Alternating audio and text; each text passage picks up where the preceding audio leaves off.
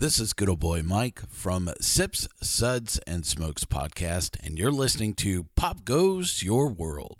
I'm Chris McBrien, and the pop culture from Generation X is everything to me. And I'm Derek Myers, and I'm here to educate Chris on the great pop culture of today's generation.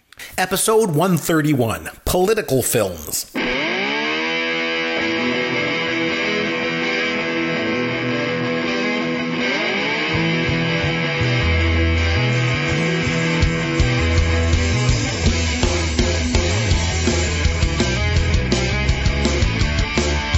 Hey, I'm Chris McBrien, along with Derek Myers, affectionately known as Caveman, and this is Pop Goes Your World, the pop culture podcast for the generations. You'll find Caveman on Twitter at Amaron underscore DM, and you'll find me there at C McBrien. And popgoesyourworld.com is our website with all of our contact information. And if you listen to us on iTunes, take a minute and leave a review for the podcast on there. All right, Derek, what's going on in pop culture in your world this week, my friend? Well, I don't have a lot of new pop culture news per se. Mm-hmm. Um, it's been a uh, an interesting week with uh, all the working at home and the social distancing that's going on. You would think. I have nothing better to do than sit in front of the TV and just consume media. But I've actually given myself like little projects to keep busy. So my basement, my garage, my spare room have never been cleaner or more organized. Nice. Um, and really, while I've been doing that, I've been listening to music and podcasts, but uh, nothing, uh, nothing crazy, nothing that uh, I need to go on and on about. And uh, I think over the next couple of weeks, though. I'll have an opportunity to sit down and enjoy some of those classic films. I, I think, as we mentioned before, um, a lot of the um, cable companies are providing free previews to some of their movie channels uh, right now. So uh, my PVR is filling up very quickly with a lot of movies from the 70s, 80s, 90s, some of which I've seen and are my favorites, and others I've never seen and always thought, yeah, I'd watch that if it was free. And now they are. So I think next week and the week after, I'll have some uh, some interesting topics to discuss. But uh, for this week, really boring, nothing new. No, that's okay. A couple things on my end uh, that I wanted to touch base on. So the first one, uh, with all the quarantine that's going on and working from home, I've mentioned before that I'm a, I'm a college professor, so I have to do video class delivery of my classes. I can't obviously go into class; the college is closed. So I was doing a video class, an online class with my uh, with my students this week, and one of them says to me, "Professor McBrien, why don't you have the video feature turned on for your online lecture so we could see you?" And I didn't want to say anything, but it was because I was wearing a meatballs T-shirt and I have a beard. so I was like, ah, well, good. I'll just let my voice do the work here when it comes to delivering this course content, you know. And I, I did want to be taken seriously after all, so I didn't want them to see me. Uh, but uh, yeah, this uh, staying at home stuff, I tell you, got all this facial hair. I just wear t-shirts all the time. It's crazy. And one of the other things that we do being at home a lot is we watch a lot of Netflix. So my wife and I started watching Tiger King. Have you heard about this? I've been hearing a lot about it. Uh, I, best the best description I heard was it's like a train wreck. You can't really look away, but you probably should. Oh. So I'm trying to not expose myself to it too much because I think I'm going to break down and watch it, and I don't really want to mm-hmm. spoil too much. So try and keep what you're about to say next as spoiler free as it'll possible. It'll be spoiler free. Yeah, it'll be spoiler free. Except that we were watching it uh, tonight. I watched a quick episode before I came into the studio here, and there, I'm again. There's no spoilers or anything, but there's a scene where the guy talks about how he has a Prince Albert Oh my.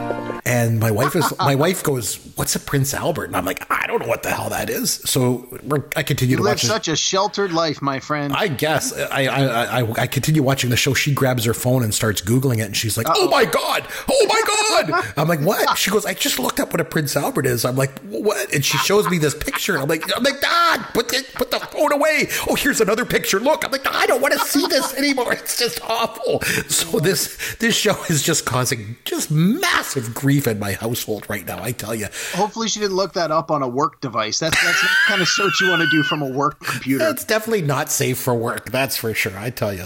But anyway, on that note, let's get started.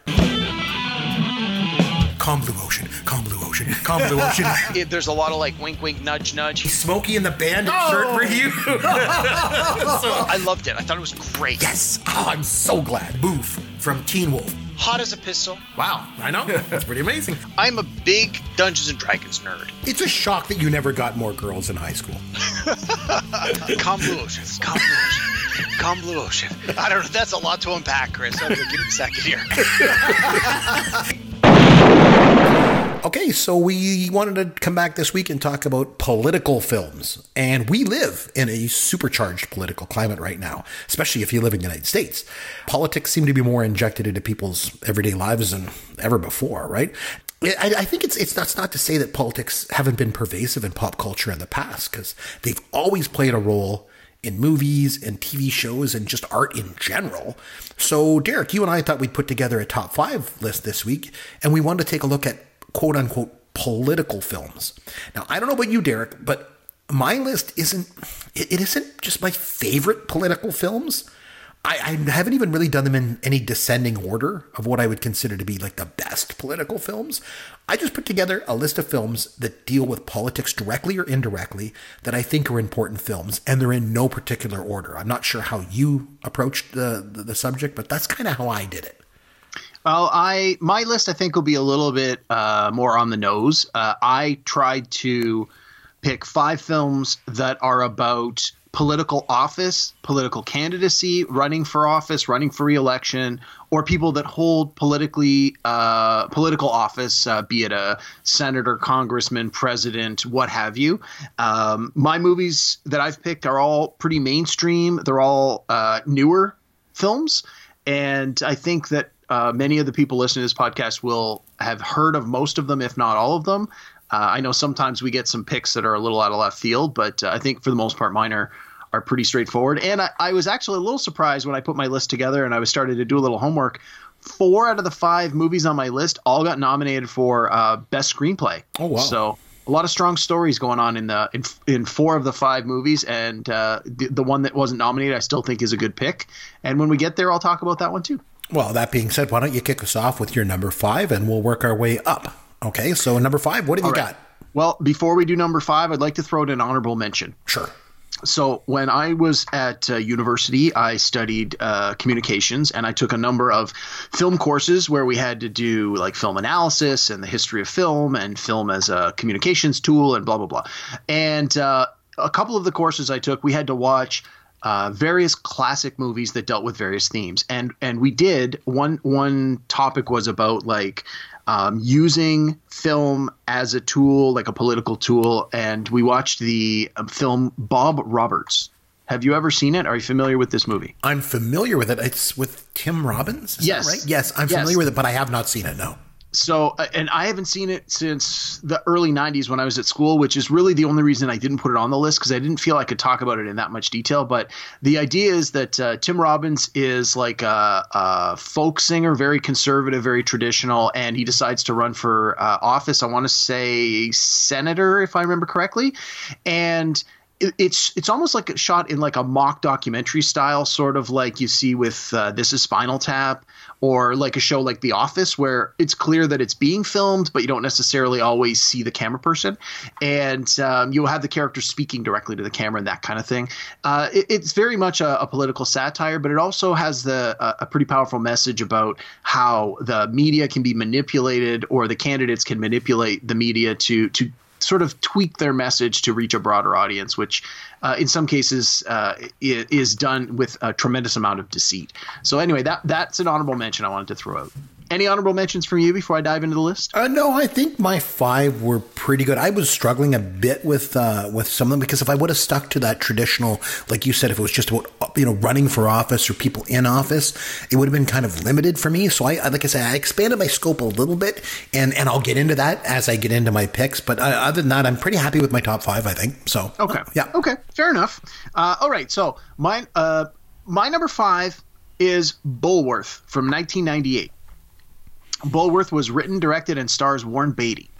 Chris, have you seen Bulworth? I have not seen it, but one thing that I know about this movie is that there's a song in it that I used to always play when I used to DJ, and it was "Ghetto Superstar" was from that movie. That's what I okay. remember about it. Okay, so um, in 1998, I was working at Blockbuster Video, and this is definitely around the time when I saw pretty much everything that came out on video. I watched it, whether I had any interest in it or not. Um, my my love hate relationship with Warren Beatty. Sometimes I love him, sometimes I don't. But I thought I'll give this one a try. The trailer. The trailer was pretty interesting. I thought, okay, I'm going to like this. the The basic premise of the movie is he is uh, Warren Beatty plays Bulworth, who is a senator. That's his character's name. His last name is Bulworth, and um, he he hires an assassin to kill him. I can't. I think he was diagnosed with an illness, if I remember correct. It's been a while since I've seen it, but I think he was diagnosed with an illness, and he decides. I'm just going to hire an assassin to kill me. That's a better way to go than have this illness drag out. So, thinking that his life is pretty much coming to an end, he decides to do what no politician before him has ever done and tell the absolute truth. And so, when he goes on these rallies and these fundraising trips, and people start asking him questions, the answers are shockingly honest, like uh, unbelievably honest. Even the people who are asking the questions can't believe the answers they're hearing. They never expect that kind of honesty. And it becomes this really interesting examination of like what would happen if a political candidate actually answered the questions honestly instead of trying to tweak them and, and give their canned answers. You know, like one of the questions, he goes to a, a, a black church and they ask him, like, hey, when this thing's happened in our community, you came down and you said like that that this would be a top priority. What happened? He goes, Well, three, four years ago I knew it would be big news. I showed up, I got my face on TV, and then I screwed you. I never came back. And they're like, Why not? And he's like, You don't contribute to my campaign. And I know you're going to vote for me anyway because I'm the lesser of the two evil candidates. And like people are shocked to hear this kind of honesty. And it, the movie really does a good job of of exploring that that idea. So that's my number five, Bulworth from 1998 directed by Warren Beatty. Okay, I like that one. That's a good one. Mine is uh, a little bit, a little bit different. Okay, so just bear with me as I get into this. Okay, I'm going with Invasion of the Body Snatchers from 1956. Now, this movie was remade in 1978, and although the remake was was pretty good, it's nowhere near the film that the original is. Now, if you're not aware of the film, it's basically a science fiction movie in which aliens come down to Earth in the form of these pod people. They start off in these kind of cocoon things and then they assume the form of real people. They take over their mannerisms, their physical characteristics, and eventually they replace the people totally. What does this have to do with politics, right? Because this has always been a very political film to me. I'm going to explain why. The director, Don Siegel, he always said that the film was not intentionally political. And it probably wasn't meant to be, I guess. But it embodies the politics of the time. Now, you know me, Derek. I always say this over and over again on this podcast how important it is to take a film in terms of the context of the times in which it's set. And this is never more prevalent than with this movie. So, like I say, it came out in 1956, right during the time of McCarthyism when U.S. Senator Joe McCarthy was basically using scare tactics and demagoguery to accuse everyday people of secretly being communists. And it got to the point in the United States where people didn't trust their neighbors. They didn't even trust their own family members because communists look just like you and me. You don't know who they are. They could be anybody. And this movie was a perfect, perfect metaphor for McCarthyism. And even more so, it also reflected the conformity that American society was basically evolving into in the Eisenhower years. Because the 50s were all about traditionalism and how everybody was basically Ward and June Cleaver. So the threat of communists infiltrating society was perceived as a real threat to Americans. And McCarthy did what any demagogue does he plays on people's fears, especially their fears of people that aren't like them. And he, they do it to create a situation that they can exploit. And Invasion of the Body Snatchers, to me, it embodies all of those things just perfectly. Now, whether it's intentional or not, I believe this is the one of the most political films ever made. And if you think about the remake, it wasn't near as impactful because the threat of communism had morphed into a nuclear arms threat rather than a threat of people infiltrating society.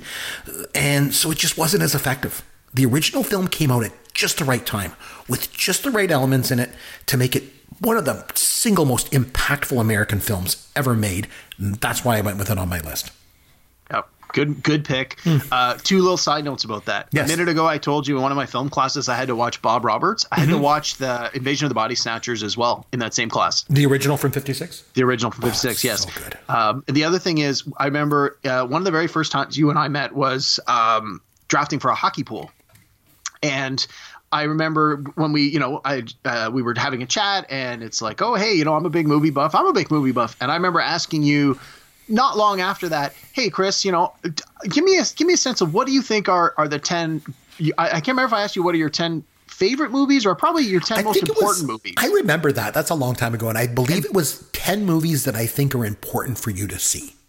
Yeah, that Important sounds about films. right. Important, important films is what I think yeah. that we did. Yeah. Uh, Probably what it was was I was telling you I'm taking this class and I Mm-hmm. showed you the syllabus and you went, wow, here, look, these are some good movies on your list.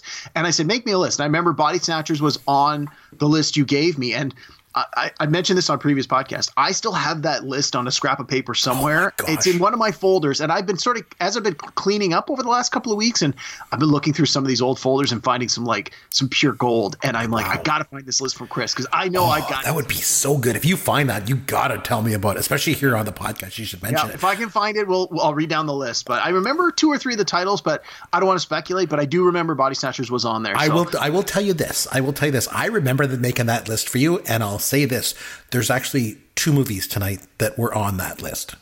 This Wow. being one, and there's another one coming up. So, Okay. All right. Uh, okay, you're number four. what number? I was gonna say what number are we at? Number four. Okay. Uh, my number four movie is Dave, directed by Ivan Reitman. Came out in 1993. Stars Kevin Kline and Sigourney Weaver. Chris, have you seen the movie Dave? I have not. I'm familiar with it. It's Kevin Kline. I knew that. Um, it's kind of a comedy. Isn't it a guy who like looks like the president, so then he becomes the president or sits in for him or something? But Yeah, so I'm not. it- I'm, I never seen it, but I heard it was so the, yeah the basic premise is um, the the real president uh, it has like uh, some extramarital affairs and during one of these affairs he has a heart attack and they're like uh-oh what are we going to do and apparently when he sort of steps out on his wife they hire lookalikes to make public appearances to sort of set his alibi and kevin kline looks enough like the president that they hire him a couple of times to say like hey we need you to just walk through this hallway and wave at all these people and pretend to be the president. Well, of course, he's pretending to be the president when the president, the real president, has his heart attack. And so the handlers basically pull him aside and say, look, uh, the president is indisposed for a while, and we need you to continue to pretend to be him. Um, and and that and it, you know, hilarity ensues. But it's it's a really good movie. Uh, I've seen it a number of times. I mean, it's Ivan Reitman. You, you know that's going to give it a certain amount of quality and gravitas right away. And the performances from Kevin Kline and Sigourney Weaver are great. And it's really a story about you know, th- this regular guy named Dave who suddenly is thrust into the position of president of the United States. And it's like, well, what would the average person with a heart of gold do if they now had all the power in the world to make change? And so he does. He starts to ask, you know, what seem like mundane questions. He's in a budget meeting one day and he's like, well, you know, you're you're paying this contractor millions of dollars. Have they delivered what they were supposed to be delivering? And they're like, well, no, they're six months behind. It's like, well, why do you keep paying them? Oh, well, because that's the way things always are. And he's like, but that makes no sense. If we don't pay this contractor for goods they have not yet delivered, we can put this money towards you know feeding the, the feeding the hungry and shelters for the poor and like like to things that would really implement social change. And it's that sort of idealistic you know uh, uh, pulling the curtain back from the political machine and just doing things for the right reasons once you are put in a position to do so. And uh, you know again it's this it's this heartwarming movie about this lovable guy dave who starts to make change and starts to make the people around him remember how good uh, attaining a political office can be and the kind of good things you can do, not just you know backroom dealings and making money and all these shady things. So um, it's a uh, it's it's a reminder that high political office can can be something to aspire to, and you can be a leader that uh, the people look up to and want to emulate and want to follow. And in these times, we don't necessarily see as much of that as we used to, and, and Dave's a good reflection back on that. So that's my number four pick, Dave. Good pick. Good points all around, too. Okay, my number four, Doctor Strangelove. It's from 1964. Derek, have you ever seen it? Yeah, a few times. Okay. So Stanley Kubrick, obviously. Great film. So when Kubrick originally set out to make this movie, he based it on Peter George's novel, Red Alert. And that book, it was very serious. It was a thriller, you know, about nuclear war between the US and the Soviet Union. And when Kubrick started to get into making the movie and started like, you know, developing it, he realized this would play better as a black comedy and as a satire. So that's the route that he went with it. And I think we're better off because of it, because this movie is fantastic. Peter Sellers is unbelievable in it too. He plays multiple characters in the film. How did he not win an Oscar for? This? I know, Like, unbelievable. Shocking. And I know he plays all these different characters in the movie, and uh, it's not the first time he did it. He did that in Lolita and The Mouse That Roared, and he did it again in The Prisoner of Zenda, but never better than he was in this movie. Not only is this movie a great satire, it's an unbelievable film. If you are a film buff, if you really like film, you've got to see this movie. It's probably Kubrick's best, and that's saying something. The sets in this movie alone, the war room looks like something out of a German expressionistic film. Um, there's the the parody of the, the characters, the names, like President Merkin Muffley, like he's bald. he's bald with a name like that. It's so funny. Um, there's the the Slim Pickens character, and even just how how much of a almost a cartoony parody he is unto himself. But the tension in his scene when he doesn't get the message to stop the attack, and so he rides the bomb, and the world basically ends. This is political satire at its very, very best, and it proves to me that not all political movies have to be serious to be taken seriously. Hey, look at my number four pick with Dave. Yep. It's a comedy and it's great. It has a great message. So Yep. I got to agree with what you just said. Exactly, hundred percent. Yep. So that was my number four. What do you got for number three? Nice, good pick. Good Yeah, pick. I I remember when we worked at Blockbuster, and I mentioned this before. a lot of throwbacks this this episode. Yeah. Um, they we used to get um, commercials, video trailers. There was three one hour videos would show at the first of the month, and then they would like do features and say like tonight we're featuring Kevin Kline and we're going to show you clips from every movie he's been in and you should rent some of them. And I remember when they did a um, Kubrick one, they kept showing the Doctor Strangelove and they kept showing the scene where uh, Peter Sellers is playing the American president and he calls the Russian president and it was just this short snippet where he's like, you know, we've lost track we've lost communication with one of the planes. We the guy's gone a little funny in the head you know just funny in the head. And so i can remember the staff in the store it just it was one of those things where it was the right time and we all just started repeating it. And you'd be like wow man like whenever someone would do something stupid you'd drop a stack of videos or you'd you'd make a mistake. And then we go you know Joe was just a little funny in the head, and of course, everybody in the store got it because we've been watching these commercials all month. Customers were like, "I have no idea what these guys are talking about. They're they're bizarre." But yeah. Peter Sellers was such a unique talent, wasn't he? oh yeah, Like he just is so different than anyone else. He was just oh, he was so so unique.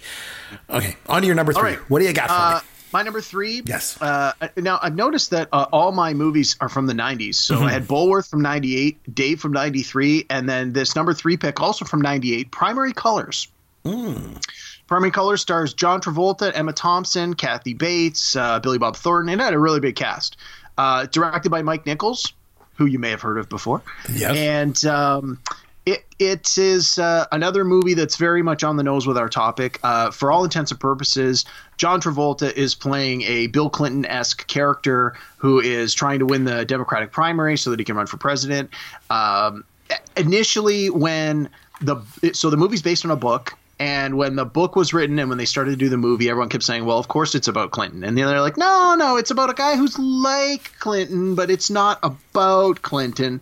And then years later, the, the author and the movie makers have come back and said, like, well, yeah, of course it's about Clinton, but you can't actually say that at the time. And, and obviously they took some license with both the book and the movie to to make things a little bit more entertaining and cinematic, as you always have to do when you're you're converting from a book to a movie. You have to make those kinds of choices for it to work. But uh, this one is is very much a uh, a by the numbers procedural almost where it's you you know it's told from the point of view of uh, one of the aides who's brought on to help the campaign very early on in the campaign. Um, they they give the inspirational speech to him like hey you should join our campaign. This guy could go all the way to be the president and you've you know you, you've got this young oh, wide-eyed optimistic person who wants to be a part of the machine that's going to change the world. He wants to hitch his wagon to the guy who could very well become the president. And so it's it's told from his point of view. Although you get a lot of very candid um, uh, scenes with the, the the well, he's a, the the candidate is a governor, so with the governor and with the his the governor's wife, and it's got strong performances. It's it's follows very closely a lot of the details of the Clinton campaign. So if you're not necessarily familiar with what kind of things go on behind the scenes to win the nomination, there's a lot of that in there as well. Um, and Travolta's never been better. I mean, when Travolta's good, he's really good. And this is definitely one of his better performances. It was only a couple years after uh, Pulp Fiction, so he was still uh, in his sort of comeback phase of his career, and he was being taken seriously again, and and he was getting good movie roles, and uh, he did a great job. And uh, again, this this you know, this one isn't necessarily like the last one where it's got like that, you know, heartwarming message at the end. Let's all hold hands and sing "Kumbaya" and the world will be a better place.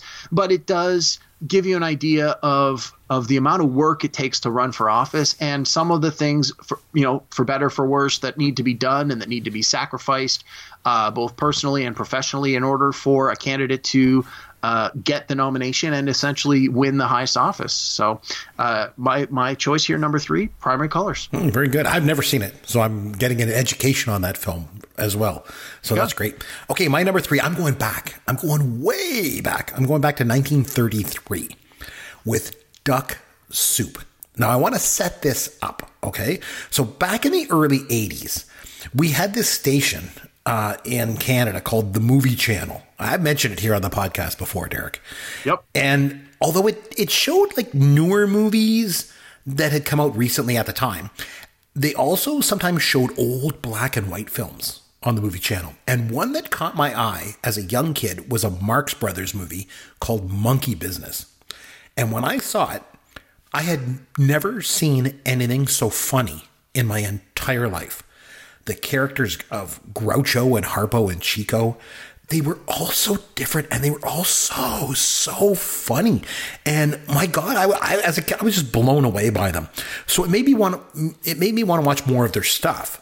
So a few years later i saw it out and i and i watched duck soup because i'd heard about it. When it came out in 1933 it didn't do very well with audiences. It wasn't quite a bomb but it, did, it didn't do really well. But as time has passed i think it might be one of their most important films. So why is it political? It's got the the regular Marx Brothers, you know, with Margaret Dumont is is in it as well, and yes, Zeppo is in it too, uh, and Groucho plays Rufus T. Firefly, and he's put in charge of this country called Fredonia, and Chico and Harpo are spies who try to get into Fredonia and bring it down, and there's almost a war as these two countries fight. And it's all this political fighting that goes on and what happens between countries when they don't get along or when they think they're different. But really, at its heart, it's two guys fighting over Margaret Dumont's affections, even though they just want her money, like they do in every single Marx Brothers movie.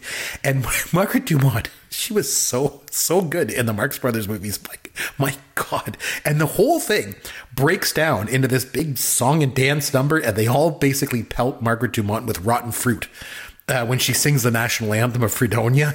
So it and and just it, it's sort of that typical Marx Brothers style. It's irreverent, it's fast paced, it's hyper, and it's really really satirical. And I will say this: if you enjoy comedy movies, and who doesn't? Right? I would strongly suggest that you go back and watch the Marx Brothers, whether it's this movie or one of their other films. They were probably the biggest comedy geniuses that ever lived. And Duck Soup is a political satire like no other, and it deserves to be on the list of all time great political films. So that's why I included it. So I mentioned earlier at the top that I have a PVR that's filling up with films. Mm-hmm. D- Duck Soup is on my PVR yes. right now. Yes. I recorded it last week. I thought I've never seen a Marx Brothers movie start to finish, oh and I knew goodness. I saw it. I recognized the title, and I'm like, I'm just going to record this. I'll get to it eventually. So it's funny that you put it on your list and that I have it on the PVR. Now I know. So by this time next week, I'm going to watch yes. it. We'll talk about it. Oh, I think that's great, and and it's not even their favorite like for me personally, it's not my favorite Marx Brothers movie because it's not. It's more. It's more satirical, you know, and that's it's very political. Whereas some of their other ones, like Monkey Business and A Night at the Opera, is so good. Like it's just so funny. Those guys are they're um, unbelievable. Like they're unlike anything else I've ever seen since. They're so good. But I'm I'm really interested to know how you like Duck Soup. So we'll see. Well, I'll give it a viewing, and uh, we'll we'll discuss it uh, on our next show. Yes, we shall. In the meantime, what do you got for number two, my friend? All right. So my number two, I almost put this at number one because I think the the the message of this movie, although it was from the 90s, is even more important today. And of all the movies on my list, if you've never seen any of them and you're going to watch one, I think this is probably the one to watch. And but I'm still going to put it at my number two, and it's from 1997. It's called Wag the Dog. It's directed by Barry Levinson. It stars Dustin Hoffman, Robert De Niro, among an, a, a number of other well-known actors. Chris, have you seen Wag the Dog? So I've heard lots about Wag the Dog, but no, I have never seen it. Okay, so the um, the saying "wag the dog" basically, uh, again, I wasn't really sure of the origins of it, so I had to look it up real quick. But the idea with "wag the dog" is um, the the saying is when you uh, want to divert attention away from something else. That's that's the expression you use, "wag the dog." Uh, so the the idea here is a I think it's supposed to be the president, if I remember correctly, um, is caught having an affair with a young lady. Uh, I think she's even underage, if I remember correctly. And he, the president, is up for reelection in a very short time frame, and they're like, "Uh oh, this is going to kill his campaign. This is going to kill his reelection."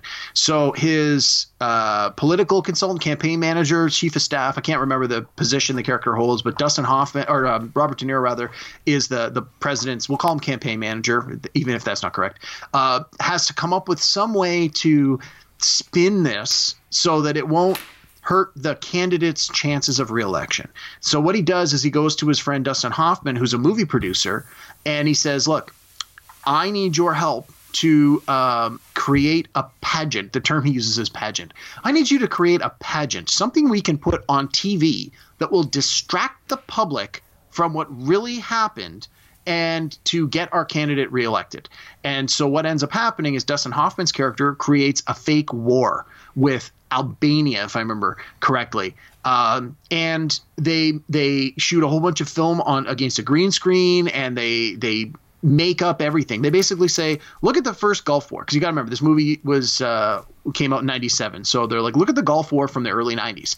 Once there were pictures on TV of uh, the American the American firepower blowing up the bad guys, everybody was on board with that. They're like, oh yeah, look at this, we're awesome. Look at how great our our firepower and our military are. Uh, we're totally going to win this war. Let's do it.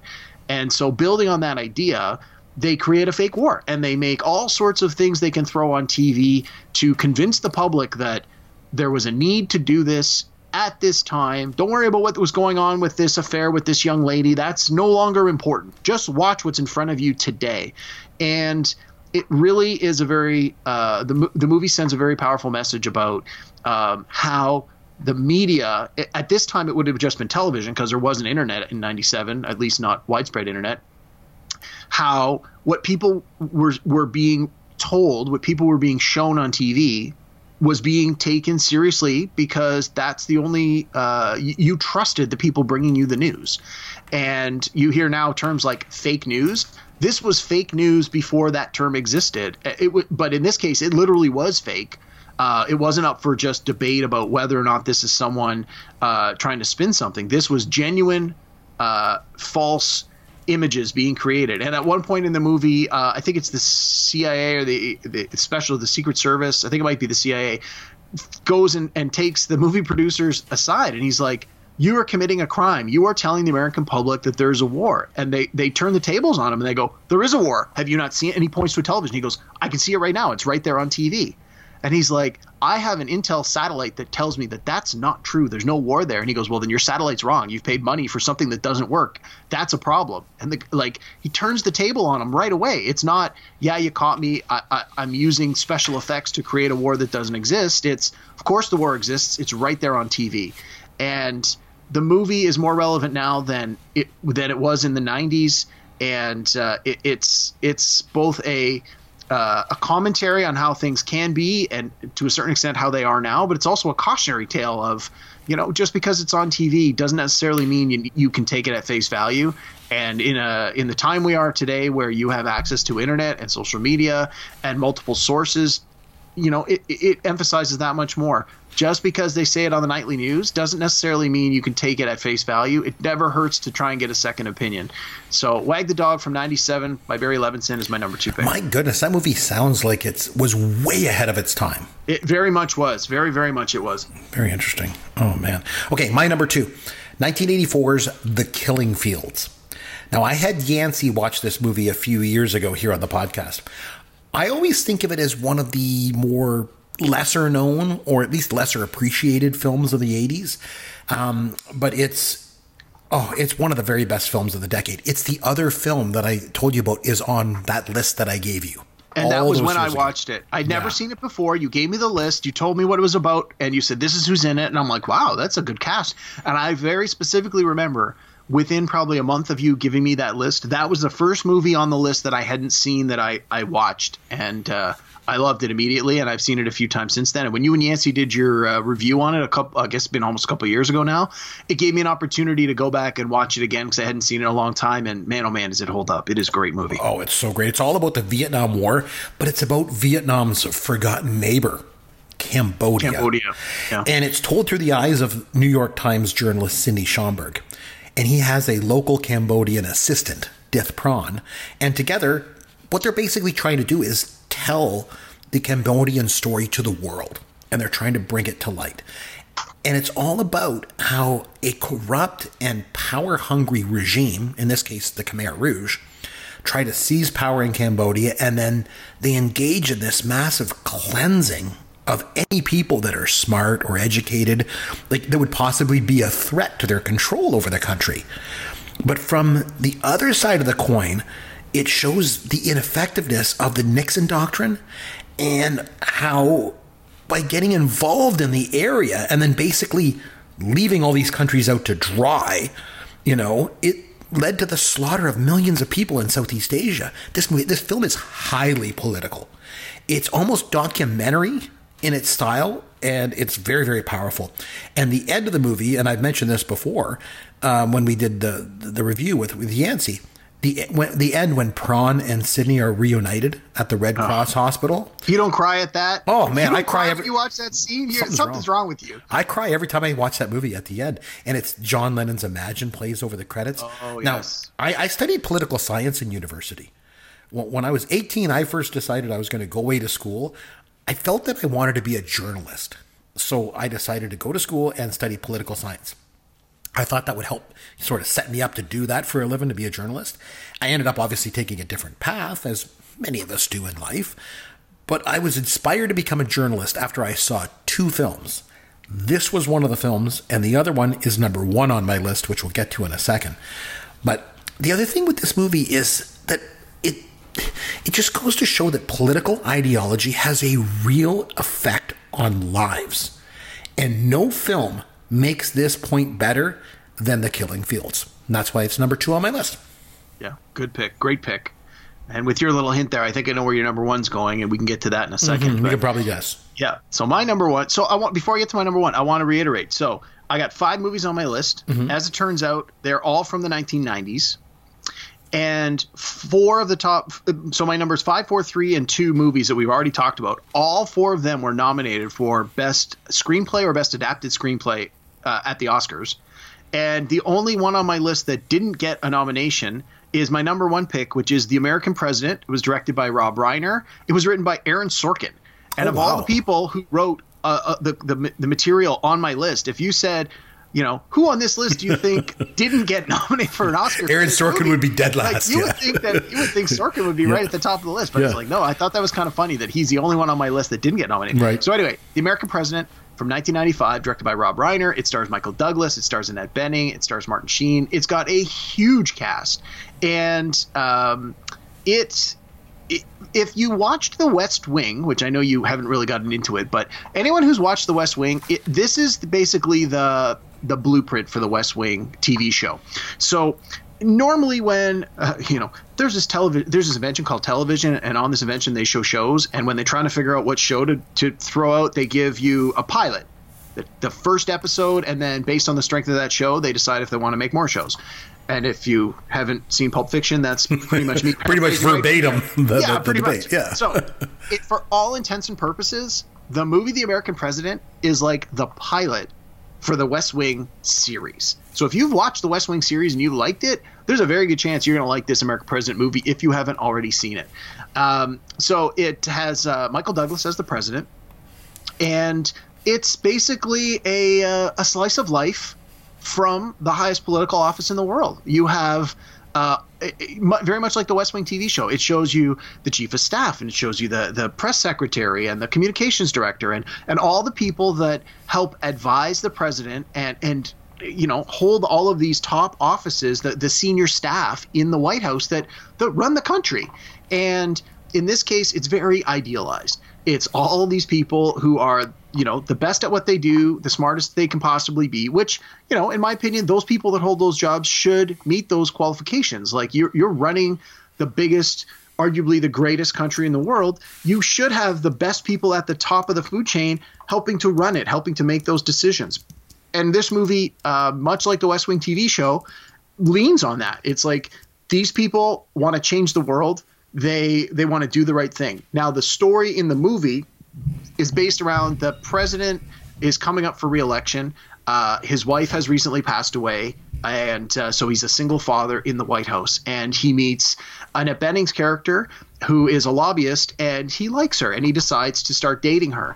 And then this, of course, the political opponents take this as an opportunity to start to attack his character because they couldn't do that previously because he was a widower and his wife just died. And if you attack his character, that's not going to be something that voters would like. But now that he's got a girlfriend, that opportunity to strike that low blow is back on the table. And so his opposition start to use that. They try and use smear campaigns and they try and, you know, question his his character and should he be dating this woman and should he be having her stay overnight in the West Wing or in the, the residence of the White House while his daughter is down the hall in the next room and rah rah rah.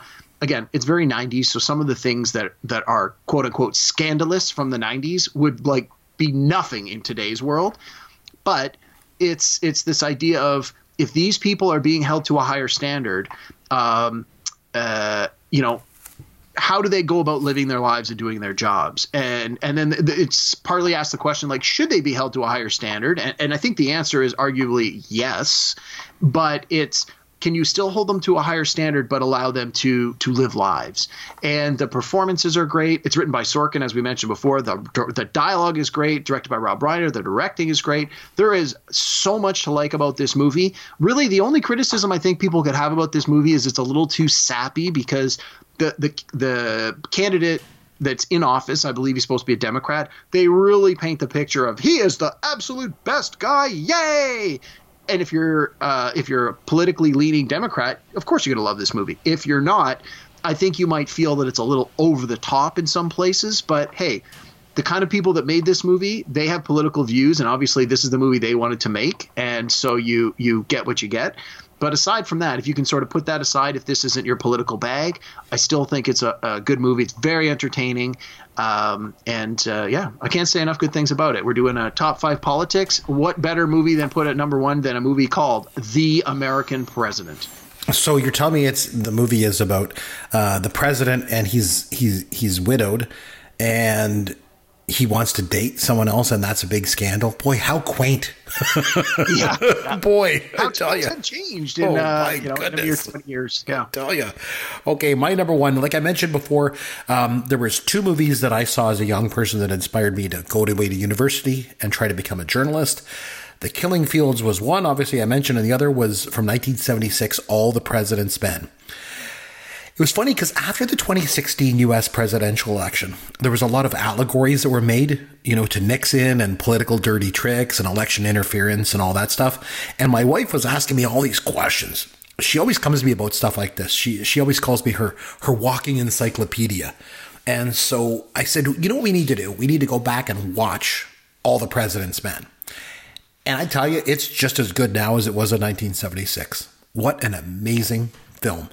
And not only is it incredible as it tells the story of Woodward and Bernstein as they're trying to get to the bottom of the Watergate scandal, the fact is, you know how it ends. There should yeah. be zero suspense here. The, the president resigns. It's like the, it's like watching Titanic. You it's like know, watching Apollo 13. Yeah, you know how the movie ends. But the journey is so well done. It doesn't matter. The way they piece everything together and the shady and the bizarre characters that they come across – it it makes it seem like this movie could take place right now today and be just as relevant, just as important, and just as real as it was with the Nixon presidency. And I know I'm often accused of giving the textbook answers on this podcast, and so I'm sorry for that. But All the President's Men is hands down the best political film ever made. It was better than Rocky. It should have won the Academy Award for Best Picture in 1976. It holds up. It's like I say, it's just as relevant today as it ever was, maybe even more so. That's my number one. Yeah, no, that's a good pick. I, I figured that was going to be on your list, so I knew I didn't have to cover it. Mm-hmm. Uh, I agree. I haven't I haven't seen it in a while, but uh, I've only I think I've only seen it once, maybe maybe twice. Definitely uh, um, only a couple of times, but it was very powerful. I do remember uh, the you know th- what the movie was about and the performances and the impact. Because for me, part of the reason I want to rewatch a movie is either I find it exceptionally entertaining and I just want to be entertained some more uh, if it's like maybe if it's a comedy, I want to laugh some more, or if it's a good action movie, I want to see those explosions.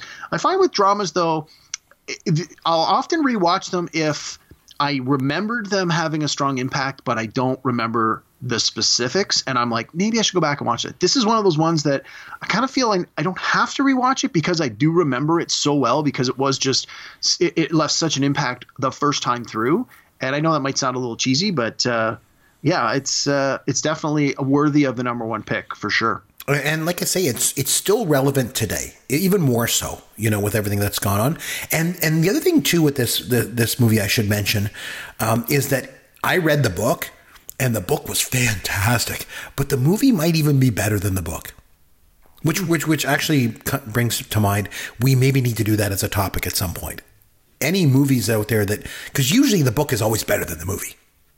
Well, I know we did a podcast about disappointing adaptations, mm-hmm. uh, so maybe we do the other way. Like, what great, what movies, what books became movies where they were just as good, if not better? Yeah, where was the movie better than the book? Because, because, yeah. like I say, usually it's the other way around. Usually, like you like watch a movie, like, oh, that was good, but the book was so much better. Well, yeah. maybe there's some movies that are actually better than the book, and uh, this would probably make my list. I'm going to put a little note, and that could be uh, something we could always take another look at. But anyway, so that's our list of political films. It's time now to have some fun with Caveman. Well, there's nothing more political than a presidential election in the United States. So here's what I'm going to do. Okay, can I make this really easy for you? I'm going to mention the year of a presidential election. And I want you to name me the film that was number one at the box office that year, and also name the film that won the Best Picture Oscar. Holy cow. You got okay. two, two chances for each year to get points. I'm going to give you 12 years in total, 24 oh, total points. You're an Oscar trivia guru. Well, right? I, I, I think I'm okay, but I think I'm going to. If the over and under in this was sorry, how many questions? 12 questions, two points, so 24 points. Exactly. If we put the over and under at 12 and a half. I think under is probably a safe bet on this one. No, I don't know. I think you're pretty good. I mean, like I say, you're okay, okay, you're, we'll you're an Oscar trivia guru. So I'm ex- yeah, but I mix up the years a lot. So. Uh, okay, yeah. Let's, let's, I'm going to expect that you're going to get okay. all of those right. So oh if you God, can if you can just get like half of the box office champs, that'll give you 18 points. Yeah. Right? Okay. Okay. Yeah. Okay. yeah but I tell you what, if you get 15, if you even get 15, you get to win a prize, and the prize is I'm going to send you a copy of Batman number 568, Fruit of the Earth. Okay. a little inside joke there? Sure. Yeah, because I know that oh. you you need that one and I got it for you, so I'll, yep. I'll, I'll, mail it to you. Okay, so I'm going to give you the year of a presidential election. You name the Oscar winner for Best Picture and the domestic box office champion from that year, okay? Okay. okay. Super easy. All right, we're going to start with 2016. What was Best Picture of 2016? Hmm. I, am not sure. Uh, I'm trying to think. Okay, so that would we're in. Uh, so it would only been a few years ago. Uh, mm-hmm. Was it Moonlight? It was Moonlight, correct. Okay, Very I almost good. said La La Land. And I'm like, no, wait, no, no. Okay, Moonlight. What was the number one film at the box office that year, though? Hmm. It wasn't Moonlight. Uh, was it one of the Star Wars movies? Was it maybe The Force Awakens? Uh, no, it was Finding Dory. No, Finding Dory, 486 million. All right, 2012. Barack Obama won his second term that year. What was the best picture Oscar of 2012? I don't know. The artist. No, close. It was Argo. Argo. Oh, right, right. Any idea what uh, film was number one at the box office in 2012? 2012. One of, one of your movies. Uh, 2012. Was it? Uh, was it the Avengers? It was the Avengers. Yes. I'm- I almost said one of the Marvel hero movies for 2016, but I was like, no, I didn't think that was right. You can just All right. pretty much go with any of the Marvel Comics movies, and uh, it'll be one of them. Okay, what was the Best Picture Oscar of 2008? I have no idea. Like no clue. It was Slumdog Millionaire. Oh, okay. Slumdog Millionaire. Any idea what the number one uh, movie at the box office was that year? I'll give you a hint. It was a was Chris, Christopher Nolan film. Oh, was it uh, Batman Returns? No, close. It was The Dark Knight. Dark Knight. It was The Dark Knight. Yes. Okay, going back to 2004. What? What? We're literally just going back year Yeah, by year. yeah. This is getting harder and harder. Yeah, it's gonna get. it's gonna get easier. I think. 2004. Yeah. Uh, okay. Best Picture Oscar from 2004. Hmm. Best picture. Uh, oof. was it? Had to do with boxing. oh, boxing. Yes. Really? Uh, the fu- no. Uh, I'm sorry. The times. I don't know. It was Million Dollar Baby. oh, yeah. I only saw it once. Didn't really like it. Do you know what film was number one at the box? You didn't like Million Dollar Baby? What the hell's No. matter with you? What What film was number one at the box office in 2004? I'll give you a hint. It was an animated film. Oh, that didn't help. Um, Toy Story two. No, it was Shrek 2. Oh, Shrek 2. I got right, the two part. You did. How about uh, 2000? How about two thousand? Best picture of 2000. Uh, was it? Well, it wouldn't have been Titanic because that was the year before. Uh, was it The Hurt Locker? No, it was Gladiator. Oh, Gladiator. Gladiator. Do you know what film was number one at the box office that year? Um, It was a live action based on an animated thing. oh, jeez. I, I got nothing. I don't know. It was How the Grinch Stole Christmas. Pfft. All never right. saw it. How about 1996? Do you know the best picture from 1996? Yes, that was that was the Jerry Maguire year, wasn't it? So let's see who won that year. That was. It was boring. Yeah. Elaine on Seinfeld hated it. oh, was it Schindler's List? No, it was The English Patient. Oh, the right. we had that in. That was one of the answers or ones from last year. Or yeah. from last week. Yes. The So English Patient. Yeah. in 1996, do you know what the number one film Oh, at the oh, box so- office was? It was a okay. big over the top. Yeah. Uh, let me think. That would have been. Was it Independence Day? It was Independence Day. All right, I got one. Good, Nice. All right, 1992. Best best film at the Oscars from 1992. I'll give you a hint. It was a western. Oh, was it Unforgiven? It was Unforgiven. Yes, correct. Uh, okay. And you want to know what topped the box office in '92? What topped the box office in 92? It was a sequel. It was a superhero sequel. was it? Batman Returns. It was Batman Returns. Congratulations. Yay. Yay. All right, going back to 1988. Best film from 1988. Hmm. Good question. '88. I don't know. Tom Cruise was in it. Really? Mm-hmm. In a Best Picture Yep. in 1988. Mm-hmm. Well, uh, it wasn't Top Gun. I know that. No. It was it was Rain Man. Oh, Rain, Man. Oh, that was Levinson, wasn't it? Yeah. Now, do you know which uh, number the number one uh, film at the box office was from 1988? Hint: We reviewed it recently on the podcast. Uh, I don't remember. No, I have no idea. It was Who Framed Roger Rabbit. Oh, jeez. I All right. was just about to say never saw it, but wait. You did. 1984. We're going back to 1984. You know the film that won Best Picture in 84? Uh, no, I do not. It was Amadeus. Amadeus. Yancey would know that one. He loved that movie. Right. 1984. Any idea what film was number one at the box office in 84? It was recently remade. Ooh, Very poorly. Footloose. Uh, close. It was Ghostbusters. Oh, yeah. 1980. It's funny because I think if I took the all the 80s and the 70s, I, you could name any year in there and I could tell you the best picture Oscar. I I bet you. Well, that's why you're better at this than I. am. I am. know. Okay, 1980. 1980 best film. Uh, the the disco one. John Travolta. Saturday. Saturday. Uh, I almost No, said Saturday. no, it was a boring movie. Saturday Fever. No, it was a boring. Oh, movie. Chariots Fire. No, even more boring than that. Ooh. The year before Boring Chariots, of Fire. It was. uh no, I don't know. Robert, No idea. Robert Redford. No. Oh, uh, Ordinary uh, People. Oh, I was going to say Out of Africa. I heard that was really boring. 1980. What's the number one film at the box office in 1980? This is an easy one. Was it Empire Strikes Back? It was Empire Strikes Back. Yay! Very good. It beat the runner-up by twice as much. the runner-up was nine to five. Jeez. Oh, jeez. Okay, 1976. We're almost done. 1976. Best 1976. film. The, I'll give you a hint. film. The best film and the number one movie at the box office were the same film. Was it Rocky? It was Rocky. So you got two points there. And then finally, 1972. Best film of 1972. Widely uh, believed to be one of the greatest American films ever made. Godfather. It was The Godfather. Nice. Now, this, this is a tough one. It's a disaster movie that was number one at the box office. Towering Inferno. No, it was before that. It was the Poseidon, Poseidon Adventure. Adventure. I knew if you said disaster, I'm like, it has to be one of the two. Jeez. So, Okay. All right. So I made it kind of hard for you. Pretty Four, hard. Five, six, seven. I'm just going to go back nine. here. I only got nine. One, two, three, four, five, six, seven. I got eight. Oh. I got eight. Either way, you don't get your copy of uh, Batman number 516, unfortunately. So I'm going to hang on to it a bit longer, apparently.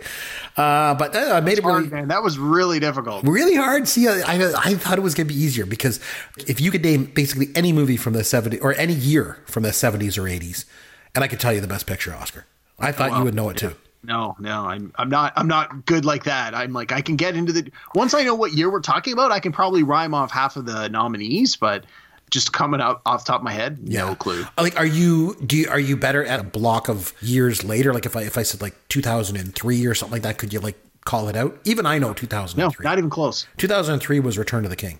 Even I remember that. Oh, the Lord of the Rings one. Yeah, yeah. I don't know. I, I know the Oscar stuff, I guess. Okay, so anyway, next show. Uh, it's going to be my movie. I get to nominate something. You know, I think I might go with the last great movie comedy. It was also John Landis's last film that was worth watching. And this movie to me truly marked the end of an era, and that's 1988's Coming to America. Nice. I'm going to have you go back and watch Coming to America from 1988. And next week, we're going to come back and we're going to talk all about that movie. You up for the challenge? I am. I've seen it a few times, but I haven't seen it in a while. Me either. I haven't seen it I in a while. I wanna say it's in rotation on those movie channels we're getting right now because I think Oh, I nice. flipped past it a couple of weeks ago, so it might be available on demand if it's not still in the lineup. So Very good. So you can watch it right. there. I, I believe it's available on uh, Netflix as well. there you go. I'm pretty sure that it is. So I'll have to check it out on there. Like I said, I haven't seen it in a long time, so it should be a lot of fun. But uh, anyway, if you want to reach out to Derek uh, on Twitter, um, it, at Amaron underscore DM, I'm on Twitter at C McBrien and popgoesyourworld.com is our website where you can reach out to us and email us. We'll certainly get back to you on that. But in the meantime, until next week, this is Chris McBrien on behalf of Derek Myers saying thanks for listening to Pop Goes Your World, the pop culture podcast for the generations.